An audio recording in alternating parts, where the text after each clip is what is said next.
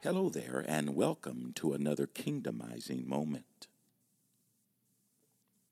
Some people don't like to admit the fact that they failed or that they haven't yet achieved some of their goals that they have intended to accomplish in life, or they haven't even lived up to their own expectations.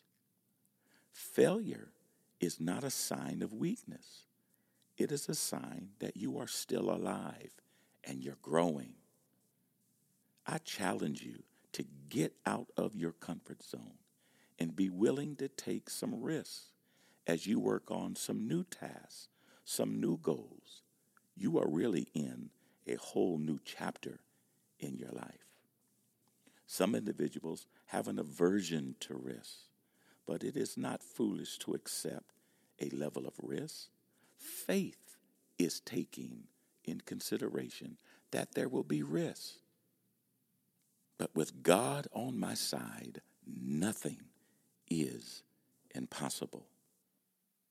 I challenge you this day to leave your comfort zone and dive into your courage zone. Bob Iger, the CEO of Disney, once said that if you want to thrive, in a disrupted world, you have to be incredibly adept to not standing still. And it's not surprising to me that breakthroughs come out of desperate situations. So it's time for you to find the courage necessary so you could take that leap of faith and live a life of.